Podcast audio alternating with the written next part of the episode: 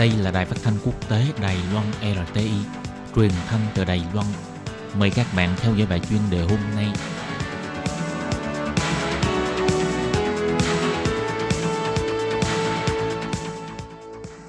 Thúy Anh xin kính chào quý vị và các bạn. Chào mừng các bạn đến với bài chuyên đề ngày hôm nay.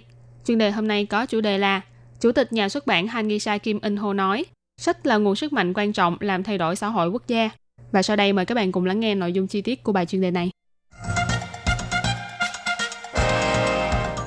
Trong buổi phỏng vấn tại lễ ra mắt sách Du lịch nhà sách bản tiếng Trung, tác giả đồng thời là nhà xuất bản sách quan trọng của Hàn Quốc, ông Kim In Ho đã nhấn mạnh rằng sách là nguồn sức mạnh quan trọng để thúc đẩy xã hội quốc gia thay đổi. Ông thành lập nhà xuất bản với hy vọng có thể xuất bản ra những quyển sách giúp ích cho xã hội, có chiều sâu về tính nhân văn, lịch sử, học thuật, vân vân. Ông cho rằng nhà sách cũng giống như ngọn đèn trên đường phố, là ngôi sao giữa trời đêm, là sự tồn tại không thể thiếu của xã hội. Trong giới xuất bản của Hàn Quốc, ông Kim Minh Ho là một nhân vật rất nổi tiếng. Năm 1976, ông thành lập nhà xuất bản mang tên Hangisa. Những đầu sách mà ông và đội ngũ đã xuất bản trong những năm đó có tầm ảnh hưởng to lớn đối với sự phát triển dân chủ của Hàn Quốc trong những năm 70-80. Vì vậy mà địa vị của ông Kim In Ho trong giới xuất bản Hàn Quốc khá được tôn trọng. Năm 1988, ông Kim In Ho đứng ra tổ chức Hội nghị nhà xuất bản Hàn Quốc và đảm nhiệm vai trò hội trưởng nhiệm kỳ 1 và 2. Năm 2005, bắt đầu tham gia vào Hội nghị nhà xuất bản Đông Nam Á. Hiện tại, ngoài là đại diện của nhà xuất bản và nhà văn, ông Kim In Ho còn là chủ tịch tập đoàn văn hóa Pachubuk City của Hàn Quốc. Thời học sinh, ông Kim In Ho quyết chí làm phóng viên. Sau khi tốt nghiệp đại học, ông đã làm việc tại tờ Đông Á Nhật Báo. Nhưng sau đó do những bài viết của tờ truyền thông này không được chính quyền đương thời ủng hộ, cho nên Đông Á Nhật Báo đã bị ép phải giải thể. Sau đó ông Kim In Ho đã chuyển sang làm ngành xuất bản, mở ra trang mới cho sự nghiệp của ông. Ông cho biết khi còn đi học, do bị ảnh hưởng bởi nhà tư tưởng Ham Xuất Hinh, cho nên sau khi thành lập nhà xuất bản, ông đã kế hoạch cho xuất bản những tác phẩm của Ham Xuất Hinh và cũng đã từng xuất bản rất nhiều sách mà chính phủ cho là sách cấm. Có những tác giả thậm chí còn vì thế mà bị bắt đi tù. Bản thân ông Kim In Ho thì bị chính phủ điều tra. Thế nhưng trải qua bao thăng trầm, ông Kim In Ho vẫn kiên định với chuyên môn và lý tưởng của mình, hy vọng có thể xuất bản ra nhiều sách giúp ích cho xã hội quốc gia hơn nữa. Ông nói, cũng giống như nhà nghiên cứu hay người đọc sách đều có chuyên môn riêng của họ, làm xuất bản cũng phải có chuyên môn của riêng mình. Cho nên sách mà tôi xuất bản đều là sách về dân chủ, đạo đức xã hội, chính nghĩa, là những đầu sách có ích cho xã hội. Những việc này đương nhiên không phải là nhằm mục đích thương mại. Tôi cho rằng so với việc kiếm tiền thì tinh thần của những quyển sách đó còn quan trọng hơn.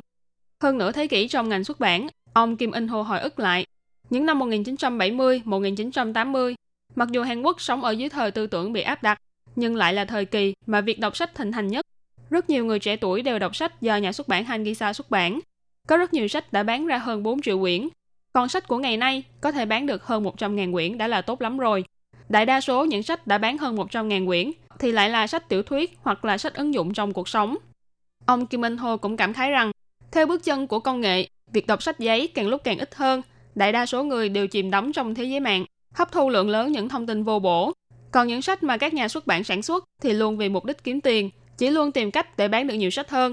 Những xu thế này thực sự khiến cho người ta lo lắng. Ông Kim Minh Ho nói, sách có thể nâng cao chất lượng cuộc sống tinh thần cho người đọc. Việc đọc sách giúp cho chúng ta hiểu được mục đích của việc tồn tại. Qua đối thoại với sách, chúng ta học cách sống, học cách trở thành một con người mà ta mong muốn.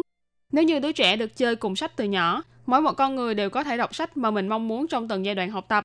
Theo ông đó mới là phương pháp giáo dục lý tưởng nhất vì yêu thích đọc sách, ông Kim Minh Ho cũng yêu thích việc đi khắp thế giới để tìm hiểu về những nhà sách độc đáo. Trong quyển sách du lịch nhà sách vừa xuất bản của ông, đã giới thiệu về 21 nhà sách độc đáo ở những quốc gia khác nhau. Mỗi một nhà sách đều có câu chuyện của riêng mình. Ông Kim Minh Ho bày tỏ, nhà sách cũng giống như thư viện, đều là không gian công cộng, mang chức năng giáo dục, nghệ thuật và văn hóa. Sự tồn tại của nhà sách cũng giống như ngôi sao giữa bầu trời đêm, luôn tỏa sáng lấp lánh. Hiện tại ông Kim Minh Ho đã 75 tuổi, nhưng vẫn phong thái ngời ngời, phần lớn thời gian của ông vẫn đang cống hiến cho sự nghiệp xuất bản. Ông cho biết, nếu một ngày nào đó ông không làm việc nữa, việc ông hy vọng nhất đó là có thể ở cùng sách suốt cả ngày.